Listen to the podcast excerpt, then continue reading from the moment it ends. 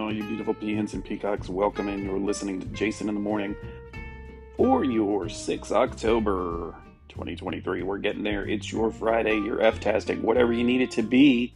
Get going after it and enjoy the day for sure. Whether it's sunny, whether it's rainy, whatever you got going on this day, make it yours. All right, we got a couple stories. We involve a little bit about Prada and uh, something about space and a hidden cloak. We'll get those going more for you here directly and watch your cat. We'll be back after Webster's Wheel gets kicked off right after this.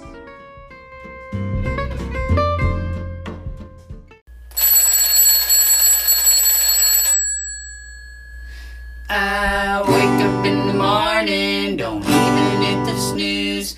Jump right out of bed to get that 15 minute news. It's Jason in the morning, it's Jason in the morning.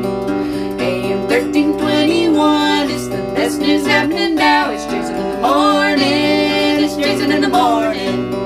All you beans and peacocks, it's time to gather around. It's Jason in the morning.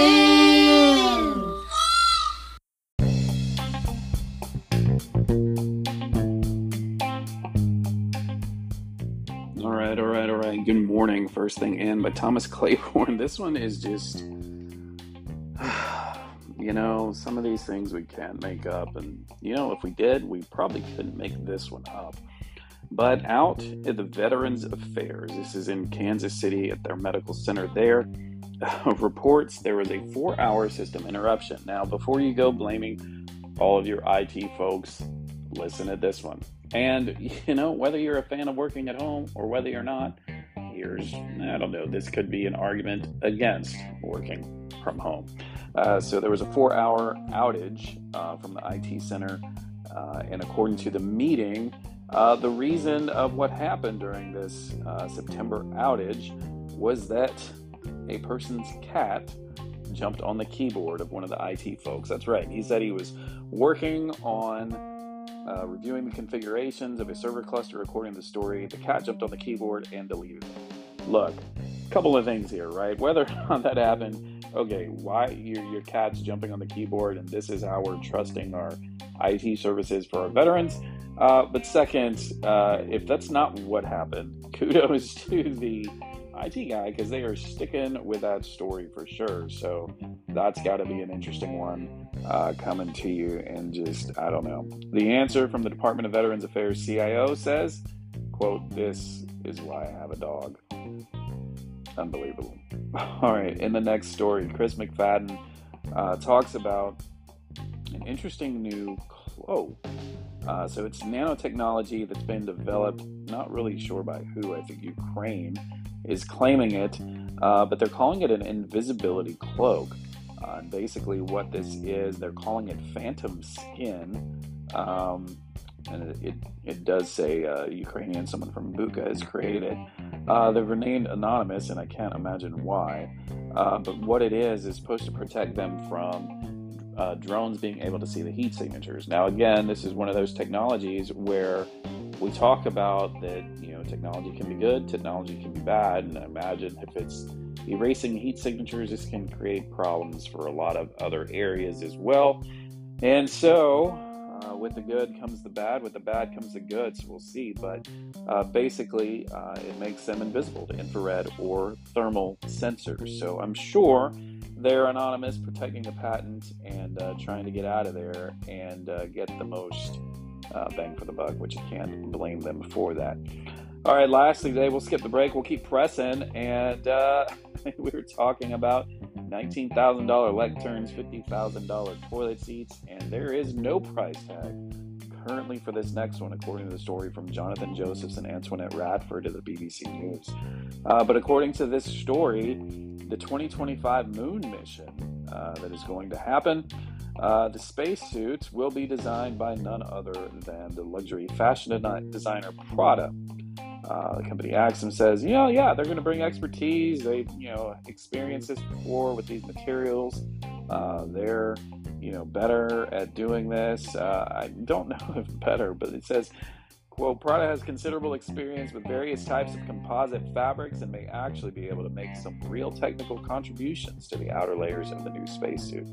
And I think that's the key for me, the outer layers. Uh, who are we doing a fashion show in space?